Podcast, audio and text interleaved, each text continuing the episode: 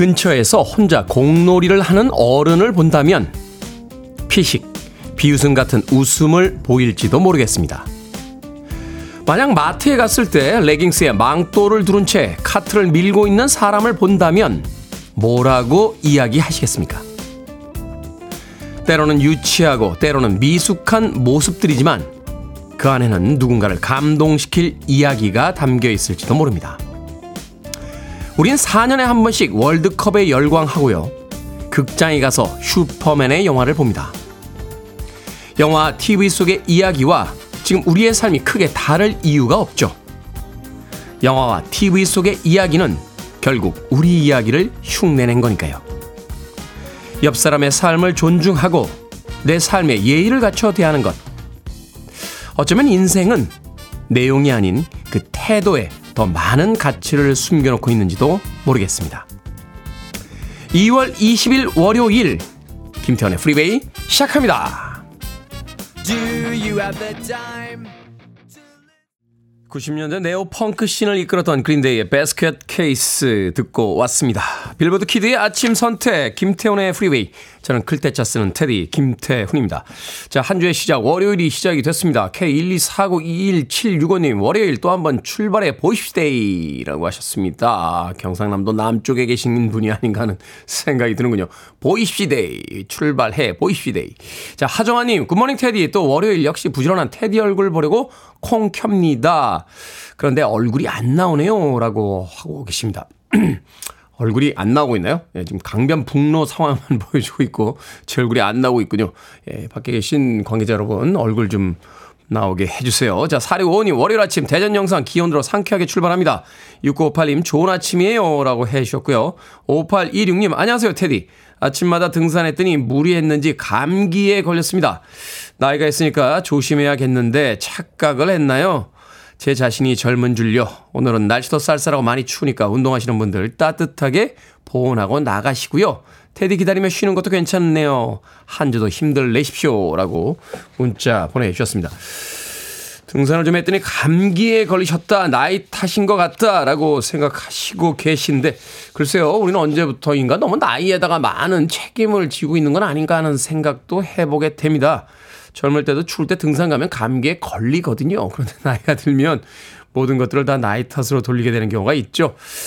두텁게 입고 따뜻하게 입고 등산하시면 되지 않을까요? 어, 그런 생각 해보게 됩니다. 나이가 들었다고 해서 젊을 때 하던 일들을 너무 빨리 쉽게 포기하는 건 좀 억울하지 않나 하는 생각 월요일 아침부터 해보게 됩니다. 자, 7시부터 9시까지 2시간 동안 여러분들과 이야기와 음악 함께 나눠봅니다. 청취자들의 참여 기다립니다. 문자번호 샵 1061, 짧은 문자 50원, 긴 문자 100원, 콩으로는 무료입니다. 유튜브로도 참여하실 수 있습니다. 여러분은 지금 KBS 2라디오 김태현의 프리웨이 함께하고 계십니다. KBS 2라디오 yeah, 김태현의 프리웨이 That's just the way it is Some things will never change To memorize the way you shock me The way you move it here Just wanna feel it from you. Hit me with your best shot. Why don't you hit me with your best shot? The sheets right off the corner of the mattress that you stole from your roommate like in that we ain't never getting older. We don't stop the music 아침이 평화롭게 느껴지는 음악이었죠. 맨디 모의 I Wanna Be With You 듣고 왔습니다. 강변북로와 뭐 올림픽대로 또 다리들은 꽉 막혀 있습니다만 그래도 이런 음악 한 곡이 우리들의 월요일에 조그마한 위로가 되지 않나 하는 생각 다시 한번 해보게 됩니다. 자, 8024님께서요. 테디 저번 주에 선을 봤는데요. 저에게 왜 아직 혼자인지 이유를 모르겠다. 라고 해놓고 연락이 없습니다. 그 사이 이유를 찾은 걸까요? 라고 하셨습니다. 누굴 만나고 나서요, 어, 바로 연락을 할 정도로 매력적인 사람은 그렇게 많지 않습니다. 예, 그렇지 않나요? 저도 대단한 매력의 소유자이긴 합니다만, 어, 소개팅을 하고 나서 여성분이 헤어지자마자 저한테 전화를 해서 다시 만나고 싶어요. 라고 이야기를 했던 적은 한 번도 없는 것 같아요. 어, 남자들도 마찬가지죠. 뭐라고 해야 될까요? 우리들의 삶이 좀 복잡하지 않습니까? 어, 마음엔 드는데 내가 아직 준비가 안 된 건 아닐까? 그리고 이런저런 아, 사람이 참 착하고 성실하고 예쁘고 참 뭐라 참한데 아 또 왜 첫째야 뭐 이런 생각이 들 때도 있고요. 누가 누군가를 만난다는 건 굉장히 큰 부담이기 때문에 즐거운 얘기를 합니다만 아, 여러 가지 복잡한 생각이 머릿속에 떠오르게 되면 바로 연락하기 쉽지 않습니다. 8024님, 먼저 슬쩍 문자 한번 보내보시는 게 어떨까요? 연락을 해야 되나 말아야 될까 하는 그 헷갈리는 순간에 먼저 문자를 보내서 방아쇠에 한번 불을 당겨주시는 건 어떨까 하는 생각이 듭니다. 8024님. 자, 용기 내시라고 제가 아메리카노 모바일 쿠폰 한 장 보내드리겠습니다. 자, K124921765님. 눈이 많이 부으셨군요. 하셨습니다. 눈이 많이 부었습니다. 눈이 많이 부었지만 눈이 많이 부었는데도 이렇게 잘생기긴 쉽지가 않습니다. 어제 새벽에 깼는데 잠을 잘 못 잤어요. 새벽에 깨서 문득 예, 나라 걱정, 예, 중년에 접어든 저의 미래의 걱정 뭐 이런 걱정들을 많이 하다 보니까 그냥 아침까지 잠을 잘 못 잤습니다. 그러다가 잠깐 다시 잠깐 잠이 들었는데 그새 눈이 부어버렸습니다. K124921765님. 뭐 눈이 많이 부었다고 해서 기능에 문제가 있는 건 아니니까 예, 걱정하지 마시길 바라겠습니다. 자, 1004님. 어머니께서 라디오 즐겨 들으십니다. 만날 때마다 이야기를 하세요. 들으면 행복해진다고요. 저도 그렇다고 하고 이런저런 이야기도 자연스럽게 이어지고 대화도 많이 하다 보니 고부 갈등이 저에게는 없습니다. 정말 좋습니다. 라고 하셨습니다. 시어머니와 며느리가 라디오를 통해서 대동단결 화합하는 이 밝은 아침. 예, 저는 아, 이 정도면 정말 노벨 평화상 위원회들이 다시 한번 우리 프로그램에 대해서 신경을 써줘야 되는 게 아닌가 하는 생각이 드는군요. 시어머니와 며느리의 그, 아, 절대로 해결될 것 같지 않은 갈등까지 해결합니다. 정말 대단한 프로그램 아닙니까? 이번 청취율 조사 다시 한번 부탁을 드리겠습니다. 자, 그래서 이벤트 진행합니다. 공사 창립 50주년을 맞아서요. 프리웨이에서 마련한 이벤트. 새로 시작하기 좋은 달이죠. 3월. 1년은 1월에 시작이 됩니다만 우리들의 계절은 봄부터 시작이 되니까요. 자, 2023년엔 우리 모두에게 훈풍이 불길 기대하면서 프로젝트 훈23 함께 시작을 합니다. 여러분들의 적극적인 참여가 꼭 필요한데요. 자영업자, 특별히 카페, 커피숍 운영하시는 분들을 위해서 프리웨이가 만든 컵 홀더를 증정할 예정입니다. 전화 연결로 방송 중에 자신의 카페나 커피숍 홍보 기회도 드리고요. 가능하면 제가 직접 배송을 할 계획이에요. 자, 배송 문제로 수도권 소재 카페와 커피숍만 신청을 받겠습니다.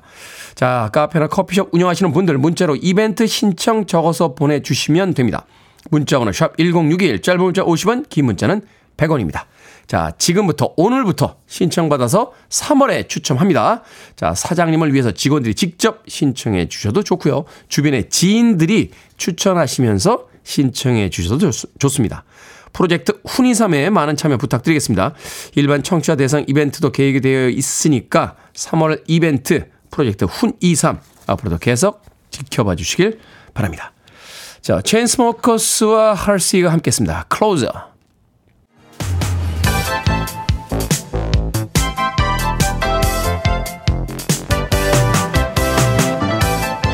이 시간 뉴스를 깔끔하게 정리해드립니다. 뉴스 브리핑 캔디 전예현 시사평론가와 함께합니다. 안녕하세요. 안녕하세요. 캔디 전예현입니다. 자, 2월 임시국회가 막바지로 접어들고 있습니다. 국민으로서 지켜봐야 할 이슈들이 있을 텐데요.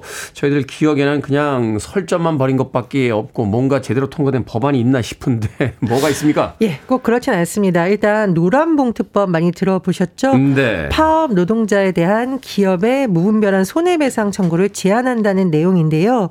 야당은 이번 주 환경노동위원회 전체회의에서 이것을 의결한다는 계획이지만 여당은 이 법안에 대해서 반대하고 있죠.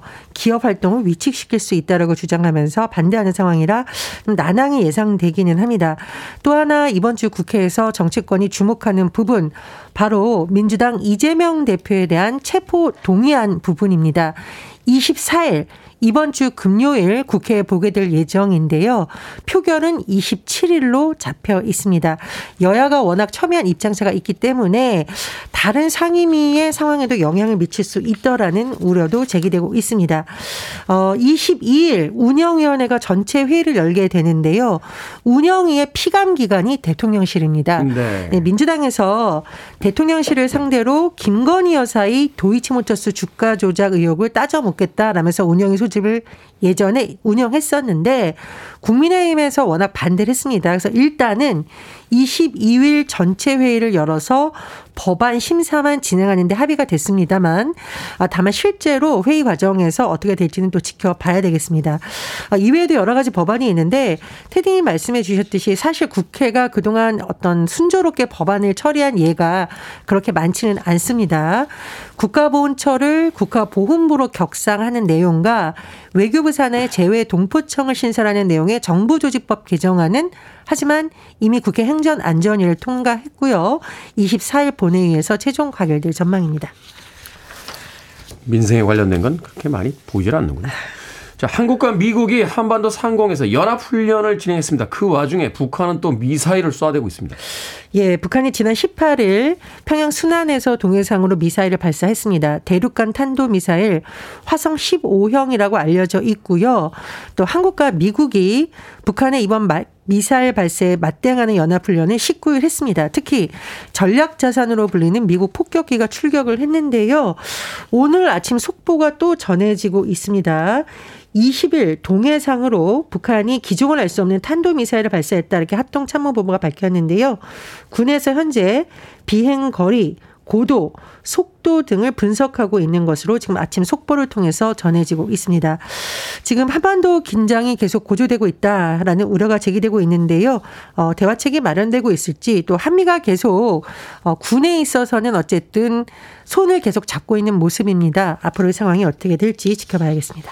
북한 쪽 입장은 뭐 남한과는 이야기하지 않겠다. 뭐 그냥 대화 상대가 아니다. 이렇게 완전히 무시하고 있는데 뭔가 실마리가 좀 있어야겠죠. 자, 올해 대학 입학 정시 모집을 마감한 결과 최상위권 대학의 정시 합격자 일부가 등록을 포기한 것으로 나타났습니다. 그러니까 소위 우리가 이야기하는 서울대, 연대, 고대 지금 합격했다가 포기하는 학생들이 많다는 거죠. 그렇습니다. 서울대, 연세대, 고려대가 2023학년도 정시 모집을 마감한 결과 모집 정원 대비 28.8%가 최종 등록을 포기한 것으로 나타났다고 합니다. 30%나 포기 거의 육박한 거죠. 일단 서울대에서는 11.5%가 등록을 포기했으니까 28.8%에 비해서는 낮다고 볼 수 있고요. 하지만 연세대와 고려대는 지난해 대비 등록 포기 학생이 많아졌다고 합니다. 연세대는 38.5%, 고려대는 33.2%가 등록을 포기해서 전년 대비 늘어나고 있습니다. 그리고 계열별로 한번 살펴볼 수가 있는데 이 세 학교의 자연 계열에서 33.0%가 등록을 포기했고요. 자연 계열. 그렇습니다. 인문 계열은 28.1%, 예체능은 10.1%가 등록을 포기했는데 다시 연세대와 고려대만 놓고 봤더니 인문 계열 포기율이 32.1%로 지난해 28.8%보다 두드러지게 늘어났다라고 합니다. 지금 뭐 학원가의 분석을 보면 연세대와 고려대의 인문 계열 포기 학생이 늘어난 이유가 교차 지원한 학생이 어 의대나 서울대로 다시 이동했을 가능성이 있다라고 분석을 했습니다. 그런데 서울대 의대는 전년과 마찬가지로 아무도 등록을 포기하지 않은 것으로 나타났습니다. 서울대에서 포기한 친구들은 뭡니까? 뭐 자연계에서 또 포기했다라고 하는데 뭔가 또 다른 이유가 있나요? 자, 주류 가격이 인상될 예정입니다. 식당에서 소주 한 병의 값이 6천 원에 육박할 거다. 안주값보다 더 비싸지는 거 아닙니까? 마음의 소리 이런 말인데 마음의 준비 아, 소주 시키기 전에 한번 하셔야겠습니다. 지난해 주류 가격이 재작년보다 무려 5.7% 상승했습니다. 소주는 7.6%, 맥주는 5.5% 올랐는데 올해도 소주 맥주 가격이 오를 전망입니다. 왜냐? 세금이 오르고요. 또 원부자재 가격 상승이 영향을 미칠 거라고 하죠. 4월부터 맥주에 붙는 세금이 지난해보다 리터당 30.5원 오르게 되고요. 최근에 우리가 여러 번 다뤘는데 전기료 등이 계속 오르는 것도 영향을 미치게 됩니다. 소주도 원재료를 비롯해서 소주병 공급도 지금 가격 상승세를 보이고 있다라고 하기 때문에 출고가가 오를 예정이라고 합니다. 지금 이런 추세로 출고가가 오르면 식당에서 어, 소주 한 병에 6천 원이 될 수도 있다라는 전망이 언론에서 나오고 있는데요. 아, 소주 서민의 술이라고 했는데 계속 이런 상승세라면 그렇게 볼 수 있을지 의문입니다. 이제 취하려면 부자만 취할 수 있는 그런 시대가 오는 게 아닌가 하는 또 생각도 드는군요. 자, 오늘의 시사 엉뚱 퀴즈 어떤 문제입니까? 예, 앞서 주류 가격 인상 예정되어 있다는 소식 전해드렸습니다. 술의 가격 주가 말고요. 주식의 가격, 주가가 오르길 바라는 분들도 많으시죠? 제발요. 네, 오늘의 시사 엉뚱 퀴즈 나갑니다. 기업이 이익을 발생시켜 일부를 주식 소유주에게 나눠주기도 하죠. 이런 이익 분배금을 뭐라고 할까요? 1번 장학금, 2번 깨소금, 3번 배당금, 4번 대장금. 정답 아시는 분들은 지금 보내주시면 됩니다. 재미는 오답 포함해서 모두 10분에게 아메리카노 쿠폰 보내드립니다. 기업이 이익을 발생시켜서 일부를 주식 소유주에게 나눠주기도 하죠. 이런 이익 분배금을 뭐라고 할까요? 1번 장학금, 2번 깨소금, 3번 배당금, 4번 대장금 되겠습니다. 문자번호 샵 1061, 짧은 문자 50원, 긴 문자 100원, 콩으로는 무료입니다. 뉴스브리핑 전혜연 시사평론가와 함께했습니다. 고맙습니다. 감사합니다. Bachman-Turner Overdrive입니다. You ain't seen nothing yet.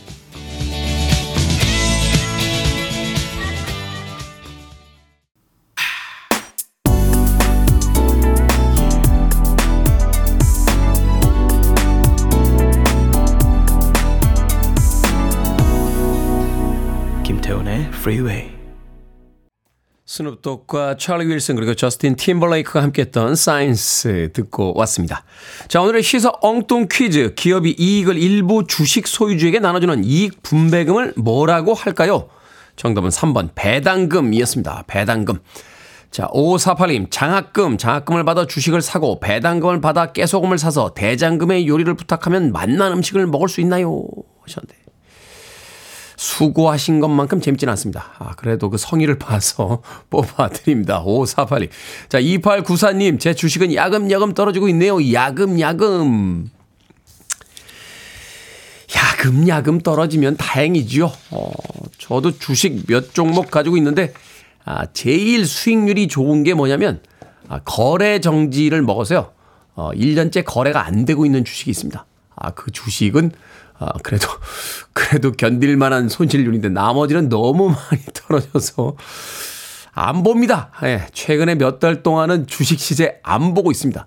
어느 날 뉴스를 틀었는데 뉴스에서 주식이 미쳤습니다. 너무 오르고 있습니다. 라고 할 때쯤 열어볼 생각입니다. 2894님. 자, 2345님 조금이라고 해 주셨고요. 또 2388님 배당금입니다. 저도 예전에 500원 배당금 받았던 기억이 납니다. 작지만 적지만 뿌듯했습니다. 라고 해 주셨고요. 최미라님께서는 가야금 테디가 배웠으면 하나 할게요. 가야금. 네. 다소같이 예쁘게 가야금 켜는 제 모습을 떠올리고 계신 겁니까? 가야금, 가야금, 가야금. 쉽지 않은 악기인데요. 어, 최미라님, 이번 생에서 제가 배울 기회가 있을지 모르겠습니다만 한번 참고는 해보도록 하겠습니다. 자, 방금 소개해드린 분들 포함해서 모두 10분에게 아메리카노 쿠폰 보내드립니다. 당첨자 명단은 방송이 끝난 후에 김태훈의 프리웨이 홈페이지에서 확인할 수 있습니다. 그리고 콩으로 당첨되신 분들 방송 중에 이름과 아이디 문자로 알려주시면 모바일 쿠폰 보내드리겠습니다. 문자 번호는 샵 1061, 짧은 문자는 50원, 긴 문자는 100원입니다. 자, 유남준님께서요. 안녕하세요, 테디. 꿈이 너무 좋아서 복권을 잔뜩 사고 아내에게 기대하라며 큰 소리를 쳤는데 완전 꽝입니다. 아내가 일이나 열심히 하래요. 라고 하셨습니다. 아내 말씀 들으셨어야죠. 간혹 꿈이 너무 좋다고 보, 어, 이 복권 왕창 사시는 분들 계신데 꿈이 좋으면 안 사긴 좀 그렇죠. 어, 그렇죠? 아, 그때는 한 장만 사세요. 예, 꿈이 좋으면 한 장만 사도 당첨이 됩니다. 예. 꿈이 좋은데 왕창 사는 건 좀 이상하잖아요. 예? 꿈을 잘 안 꿨을 때 왕창 사는 거잖아요. 예? 뭐 하나 걸려봐라. 라고 하면서 꿈이 좋을 때는 그냥 한두 장만 사십시오. 왕창 사지 마시고요. 당첨될 사람은 한두 장만 사도 당첨이 될 겁니다. 유남준님. 제가, 아, 마트 상품권 보내드릴게요. 아내분에게 나눠주시고 거봐 꿈이 좋았잖아 라고 한마디 하시길 바라겠습니다. 자 페페나타의 음악으로 갑니다. Hit me with your best shot.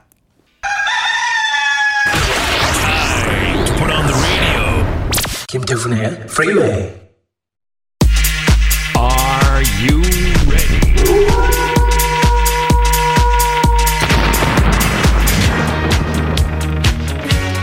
고민 해결의 장인 등장합니다. 결정은 해드릴게 신세계 상담소.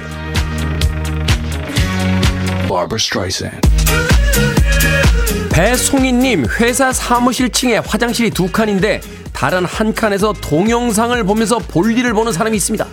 누군지는 모르겠는데 다음에 또 그러면 하지 말라고 할까요? 아니면 제가 그냥 다른 층 화장실을 쓸까요? 그냥 다른 층 화장실 씁시다. 다 사정이 있겠죠.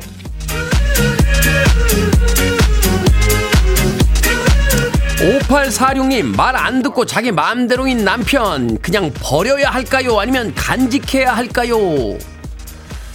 간직합시다. 서랍만 열어봐도 사놓고 안 쓰는 물건들 그냥 다 가지고 계시잖아요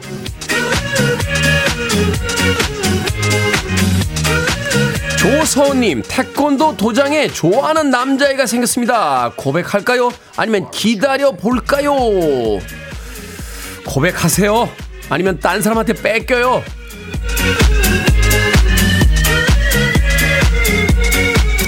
김춘희님 남편이 친구들과 환갑 여행 간다는데 30만 원을 봉투에 담아서 현금으로 줄까요?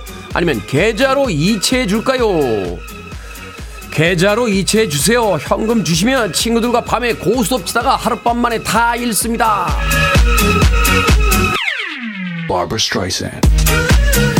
방금 소개해드린 네 분에게 선물도 보내드립니다. 콩으로 뽑힌 분들 방송 중에 이름과 아이디 문자로 알려주세요. 크고 작은 고민 계속해서 보내주시면 이 시간에 상담해드립니다. 문자번호 샵 1061 짧은 문자 50원 긴 문자 100원 콩으로는 무료입니다.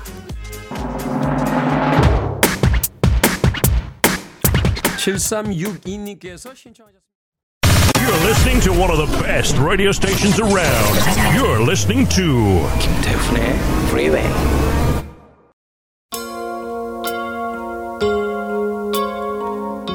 Billboard Kid의 아침 선택 KBS 2 라디오 김태훈의 프리웨이 함께하고 계십니다. 1부 끝곡은 황은희 님의 신청곡 빌리 오션의 Suddenly 듣습니다. 2부에서 뵙겠습니다. I used to think that love was just a fairy tale. Until that first hello,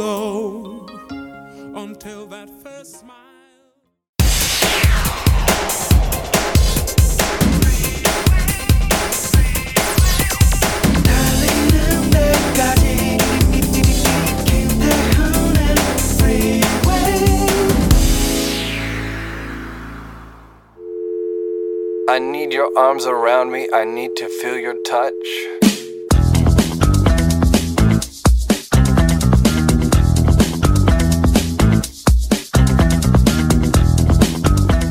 모든 길은 오르막이거나 내리막이다. 단 한 뼘의 길도 결코 평범하지 않다는 것. 늦게 배운 자전거가 가르쳐 준다. 춘천에서 속초를 향해 가는 길. 느라째 가락째 말고개 건니고개. 오르막이면서 곧 내리막인 그 길. 미시령을 넘어서니 바다다. 바다. 그 또한 끝없는 오르내림의 반복. 그러면서 배운다. 봄이 오기까지는 모든 관계가 불편하다는 것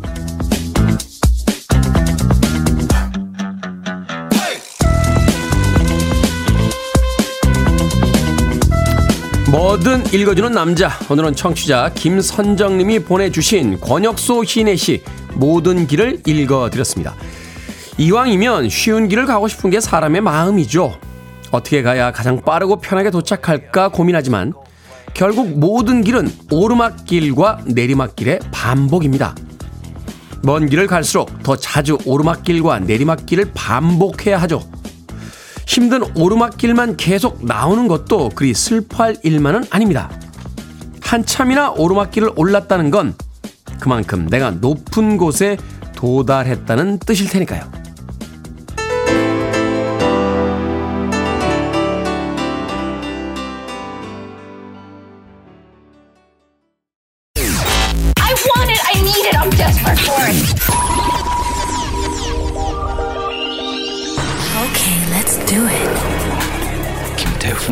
Freeway. Urban 재즈 풍의 멋진 노래였죠. adult contemporary 계열로 분류되는 에이미 홀란드의 How Do I Survive 듣고 왔습니다. 앞서 들으신 곡은 랜디 벤 워머의 Just When I Needed You Most 라는 곡까지 두 곡의 음악 이어서 들려드렸습니다. 자, 7728님, 테디 아내, 아내하고 어제 제주도 여행 왔습니다. 오랜만에 단둘이 여행하니까 너무 좋습니다. 맛나는 건 먹고 좋은 건 많이 보고 가려고 합니다. 라고 약 올려주셨습니다. 제주도 따뜻합니까? 예, 서울은 어제부터 기온이 다시 떨어지기 시작해서 그 봄이 온 줄 알고 예, 며칠 동안 따뜻했잖아요. 옷차림 얇게 입으셨던 분들 어제 밤부터 다시 추워지는 바람에 아, 겨울이 아직 안 끝났구나. 아, 지금 절실히 느끼고 계실 겁니다.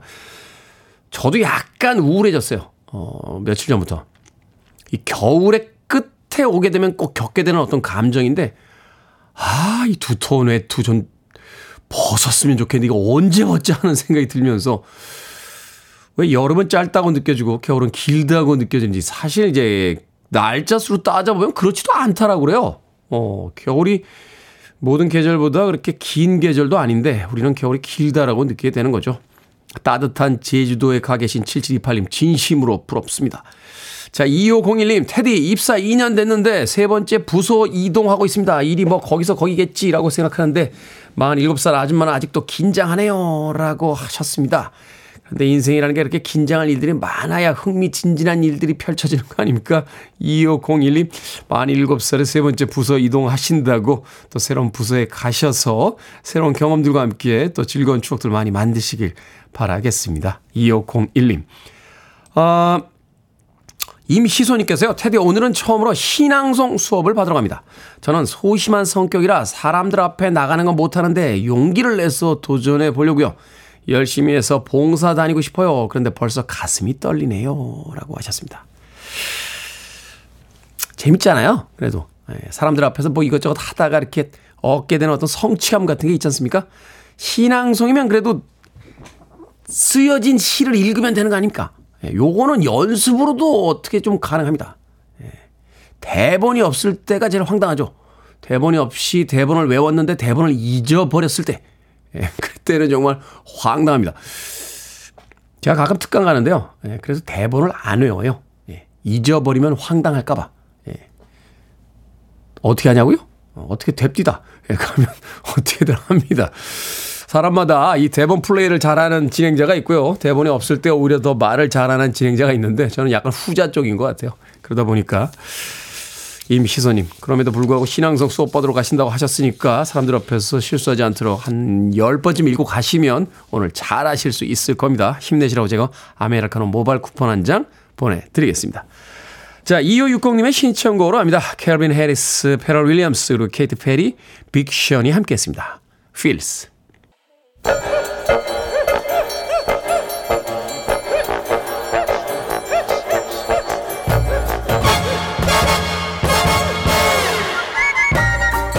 온라인 세상 속 촌철살인 해학과 위트가 돋보이는 댓글들을 골라봤습니다. 댓글로 본 세상.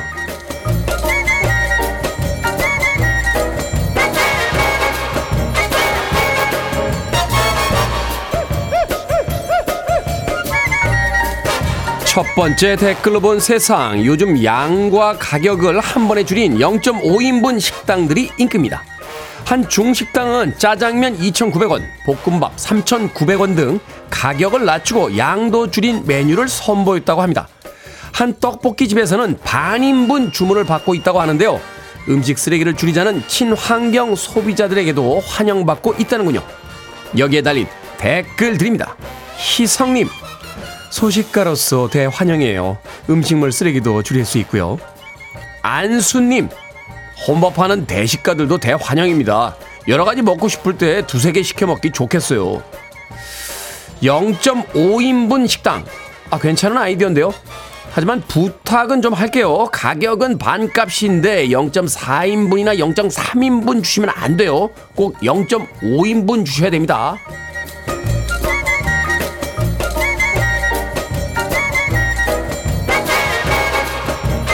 두 번째 댓글로 본 세상. 미국에 사는 변호사이자 새 아이의 아버지가 지난 2012년 쓴 소설이 뒤늦게 화제가 되고 있습니다. 소설 작가의 꿈을 이루기 위해 무려 14년간 집필한 작품이었는데요. 며칠 전 딸이 SNS에 16초짜리 영상을 올리면서 이 사연을 알린 겁니다. 영상이 4천만 회 이상 조회가 되면서 책도 온라인 서점 인기 랭킹에 올랐다고 하는군요. 여기에 달린 댓글들입니다. K님, 14년간 꾸준히 이어간 성실함, 집필 과정 자체에 만족하는 모습, 아버지를 위하는 딸의 모습이 사람들의 마음을 움직인 것 같네요.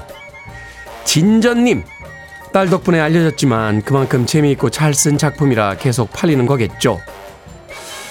14년간이나 집필한 아빠, 그 아빠를 알리려고 하는 딸, 정말 훈훈한 사연이 아닐 수 없습니다.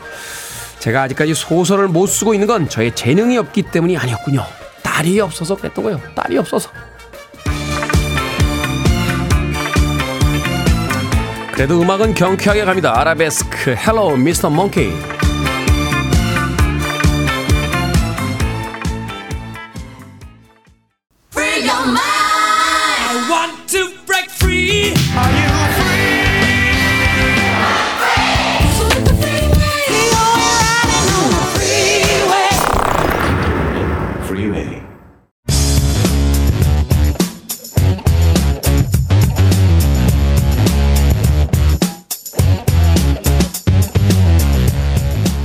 월요일은 과학 같은 소리 안에 다양한 방면의 상식을 챙겨드립니다. 오늘은 과학편 과학 커뮤니케이터 궤도 씨와 함께합니다. 안녕하세요. 안녕하세요, 궤도입니다.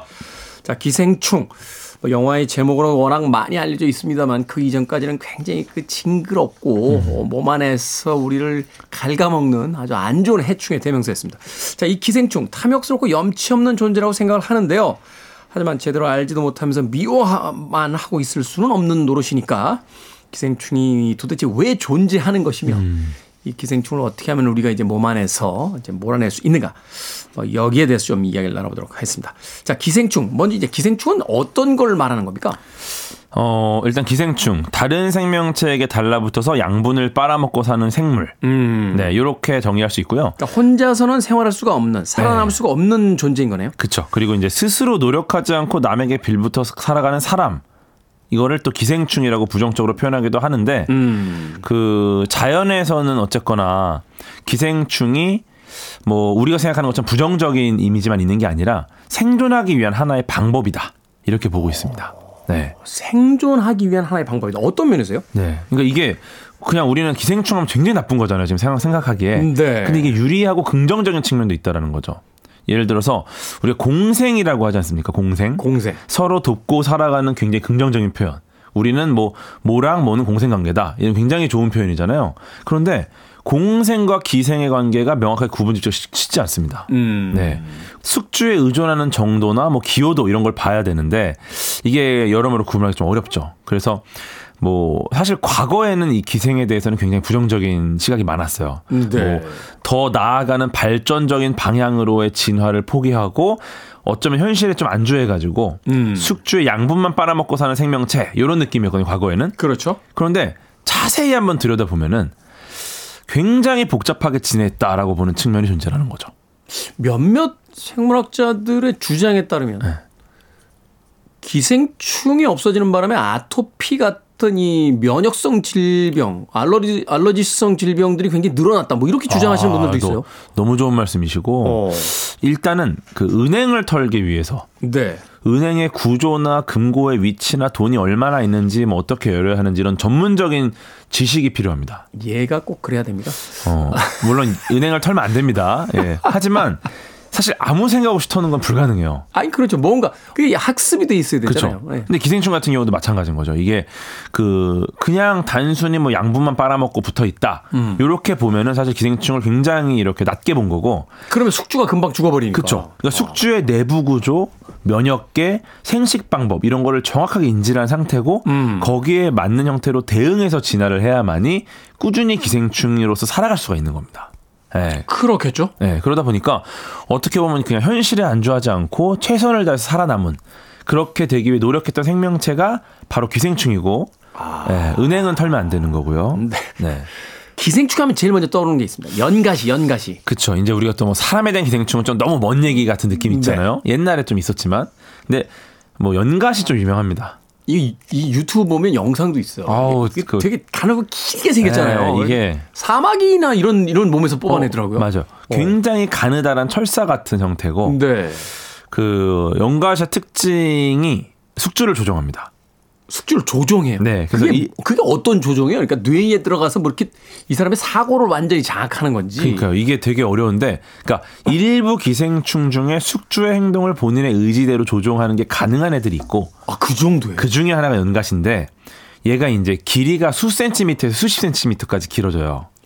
이게 사람으로 볼 땐 별거 아닌 것 같아도 이 곤충. 곤충들 입장에서 엄청 엄청 긴 크잖아요. 거죠. 예. 다양한 크기를 갖고 있으나 사막이나 여치 같은 다른 곤충 몸 안에 기생을 합니다. 네. 근데 숙주의 뇌를 조종하는 방식은 사실은 베일에 좀 쌓여 있는 부분이 좀 있어요. 아직까지 밝혀진 바가 예. 없다. 근데 뭐 신경 조절 물질을 활용한다 정도로만 지금 밝혀져 음, 있는데 음. 좀더 복잡한 내용들이 아마 연구가 되고 있는 걸로 알고 있으나 좀 쉽지 않은 부분이 많다.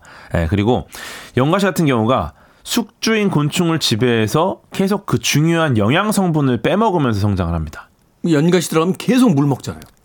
아, 그거는 이제 영화에서 영화에서 어, 영화에서 나오는 거고. 영화에서 예. 영화에서 조금 그 공포스럽게 만들려고 사마귀가 그럼 거의 뭐 수중생물 않습니까? 어, 그 정도는 아니다. 어, 예. 일단 영양 성분을 빼먹어요 중간에서. 영양성분 빼면. 근데 지금 그 물 이야기가 나온 게 틀린 말은 아닌 게그 네. 적절한 시기에 물가로 뛰어들어 자살을 해요. 그러니까요. 예. 왜냐면은 그 얘가 이제 번식하기 위해서는 물이 필요해요. 숙주를 물 속에다 빠뜨린 다음에 거기서 번식을 하기 위해서 쑥 퍼져나간다. 예. 그러니까 물가에 뛰어들어 숙주를 자살시키는 순간 이제 숙주는 물 속에서 뛰어들어 죽고 탈출한 다음에 물 속에서 짝짓기를 하고 알을 낳습니다. 예, 그래서 번식하기 위해서 숙주를 조종하고 결국 자살까지 시키는 무시무시한 기생충이다. 그래서 아마 영화도 나오지 않았을까. 그게 특별한 경우인지 잘 모르겠는데 제가 봤던 여러 영상을 보면 음. 이 곤충 숙주 그러니까 사마귀에서 이렇게 연가시를 빼내니까 쭉 어. 빠지더라고요. 근데 예. 그게 빠지면 죽대요? 그렇죠, 저, 저. 사마귀가? 이미 얘가 이제 다 내부를 장악하고 있는 상황일 수 있으니까. 어, 야 이거 이렇게 되면 이게 난해한 거잖아요. 몸에서 빼낼 수도 없고 예. 가지고 있자니 결국은 죽게 되고. 그리고 엄밀히 말하면 죽을 정도의 위기에서 뭐 빠져나올 수 있다라고 볼 수 있는 게 또 맞을 수도 있고. 어떤 상황이냐에 따라서. 네, 네, 네. 무시무시한. 기생충 너무 무시무시한 이야기만 하고 계신데 좀 긍정적인 사례는 없습니까? 아, 이건 되게 재밌는 사례인데. 네. 미국 옐로스톤 국립공원에서 연구된 사례가 하나 있어요. 음. 여기 이제 최상위 포식자가 회색 늑대입니다. 요 늑대 관련해서 연구가 재밌는 게 하나 있는데 1900년대 초에 가축을 보호하려고 농부들이 늑대 사냥을 합니다. 네. 결국 늑대가 멸종이 돼요. 어. 그러니까 초식동물 개체수가 늘어나겠죠. 포식자가 없으니까. 그렇겠죠. 모든 풀을 닥치는 대로 먹어치워서 숲이 황폐화되고 생태계가 균형을 잃고 무너집니다. 네. 예, 그래서 이제 함부로 건드리면 안 돼. 그러니까 그 뭐 하나 이렇게 멸종시키고 이러면 안 된다고 그러더라고요. 네. 그래서 미국 정부가 다시 늑대 복원 사업을 시작을 해요. 네. 그 과정에서 이제 회색 늑대를 데려다가 이제 어떻게 더 늘릴까 고민을 하는데 포식자와 피식자의 관계, 뭐 유전학, 생태학, 뭐 행동학 이런 걸 다 연구를 합니다.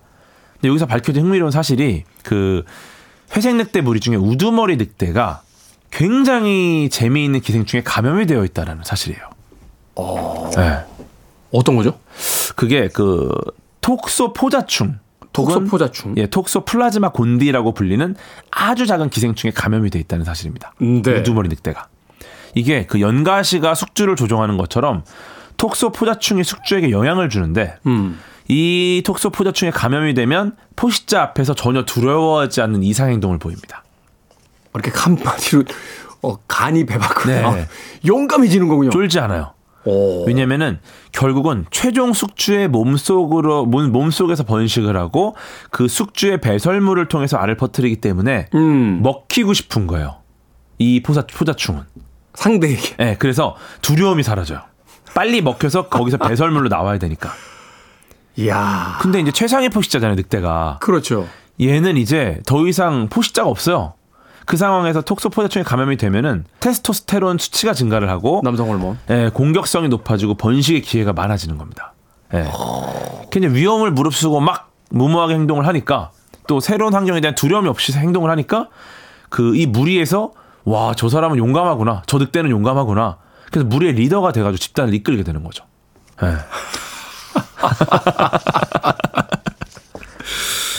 음악 한 곡 듣고 와서 이 재미있는 기생충에 대한 이야기 조금 더 나눠보도록 하겠습니다. 야, 이 기생충에다가 붙이기엔 너무 아름다운 노래인데요. 엔리케 이글레시아스, Be With You. 엔리케 이글레시아스의 Be With You 듣고 왔습니다. Billboard Kid의 아침 선택, KBS 2라디오, 김태훈의 프리웨이, 과학 같은 소리 하네 과학 communicator 궤도 씨와 기생충에 대해서 알아보고 있습니다. 자, 숙주가 사망을 하면 기생충도 같이 죽는 거죠? 그렇죠. 뭐 일반적으로는 기생충은 숙주가 갑자기 사망을 한다. 그러면 기생충의 삶도 끝난다고 봐야죠. 예. 그렇죠. 뭐 더 이상 이제 양분을 빨아먹을 수 있는 그 모체가 사라지는 거죠. 그렇죠. 그런데 그 숙주가 갑자기 사망하는 이러한 위기의 순간에서 기생충이 대처하는 기생충도 있습니다. 대처를 해요. 네, 또, 네. 또 지들이 그러니까 뭐 그냥 아 숙주가 갔구나. 나도 여기까지인가 이런 애들도 있는데 아, 철학적인 기생충이 있는 반면에 그쵸, 그쵸. 운명론적인. 네. 근데 숙주가 사망하는 그 순간에도 나는 아직 죽지 않는다. 난 살아야 된다. 나는 할 수 있다. 이런 애들이 있는 거야. 불굴의 의지를 가진 기생충이 또 있고요. 그쵸. 어떻게 그- 합니까? 이거를 또 관찰을 했는데 귀뚜라미에 기생하던 기생충을 관찰했어요. 아니 그러니까 모든 모든 종류의 생명체에 기생충이 없는 게 없군요. 귀뚜라미에도 있다. 뭐 거의 뭐 노다지죠 거의. 음, 음, 음, 음. 그래서 물고기나 개구리가 또 귀뚜라미 먹지 않습니까? 네. 근데 그 물고기나 개구리가 귀뚜라미를 삼키는 순간에 기생충이 순간적으로 탈출한다는 사실을 확인합니다. 약간 비상 탈출 장치처럼. 아 그러니까 지금 귀뚜라미가 급작스럽게 사막했어 그럼 탈출. 그러면서 쫙딱 뻗어. 눌러서 이제 팍 도망을 가는 거죠. 네.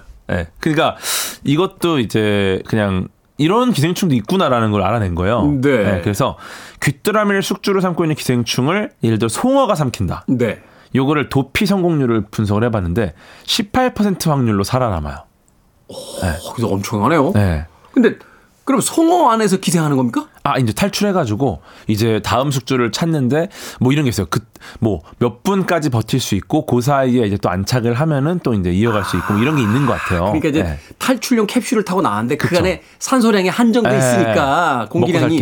이게 다음 행성을 찾기 전까지는 살아남을 그렇죠. 수 있는데 어, 그런 느낌. 근데 개구리가 포식자일 경우에는 무려 35%의 도피 성공률을 보인다.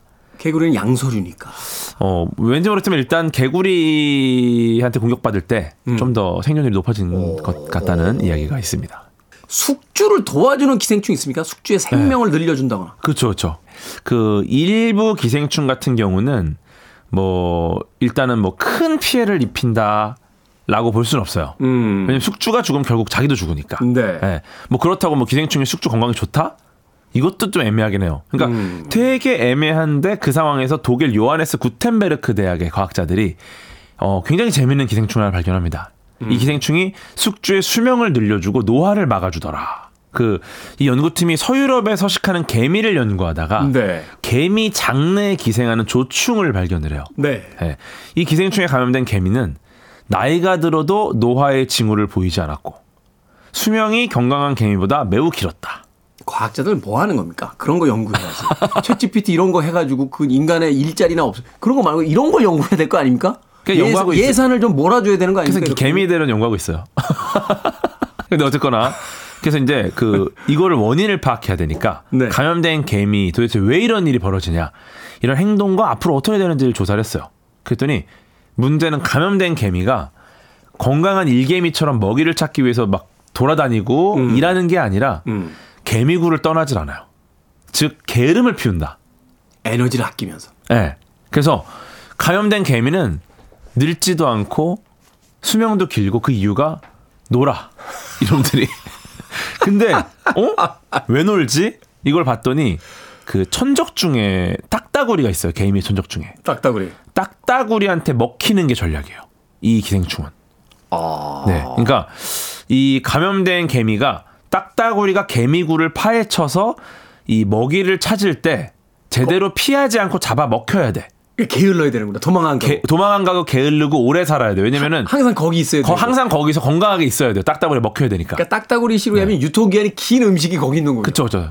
그리고 도망도 안 가고 먹기 좋고 그래서 오래 살아남아야 딱따구리 먹힐 확률이 높아지니까 기생충이 숙주의 수명도 늘려주고 있는 거죠. 예. 그래서 딱따구리 몸으로 건너가면은 이 기생충은 여기다 알을 낳아서 딱따구리 배설물이랑 함께 지상으로 배출이 되고 그 알을 우연히 그 오염된 땅을 지나가던 개미가 감염이 돼요 또. 이야. 그렇게 개미와 딱따구리 사이를 돌고 돌면서 살아남는 거죠. 가끔 그런 분들 계세요. 네. 제가 운동하는 사람들이 더, 더 일찍 노화되고 말이야, 제가. 어. 활성산소 나와서 얼굴 저 주름 잡힌 거 봐. 막 이러면서. 근데 가만히 있는 게 오래 사는 거고, 막 이런, 이런, 이런 그게. 또 맞죠. 가만히 앉아서 딱따구리한테 먹히는 게 좋습니다.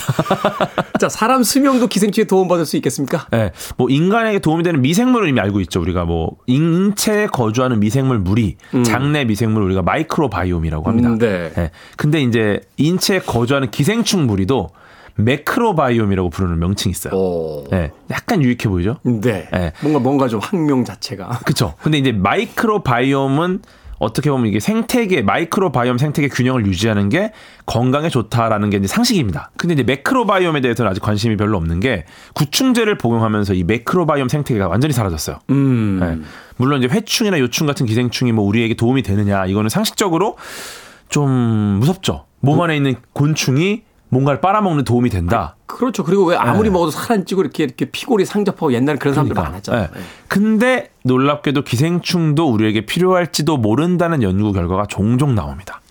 네. 그러니까 뭐 아까 초반에 말씀하신 것처럼 기생충이 사라지니까 알러지나 자가 면역 질환에 영향을 줬다. 네. 예, 그래서 물론 기생충 입장에서는 본인이 살아남으려고 인체 면역계를 조정하는 능력을 갖고 있을 수는 있어요. 그냥 본인한테 유리하니까. 근데 그게 우리에게 도움이 되는 그쵸. 것일 수도 근데 있다. 우리한테도 그게 도움이 될 수 있다. 그래서 이게 20, 21년 2021년 2월에 국제학술지에 나온 논문에 기생충의 부재가 노화의 주된 원인일 수 있다라는 주장이 담긴 논문도 나왔어요. 네.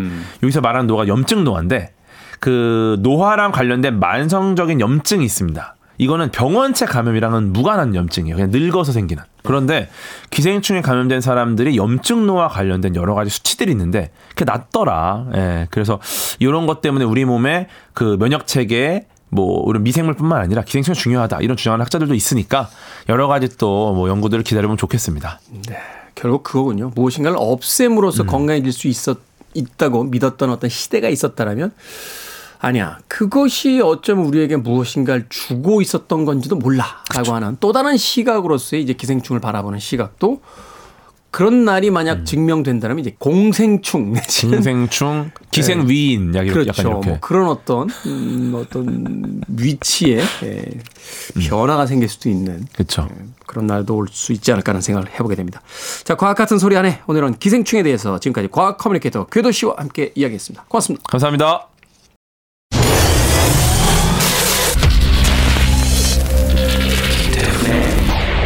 Freeway.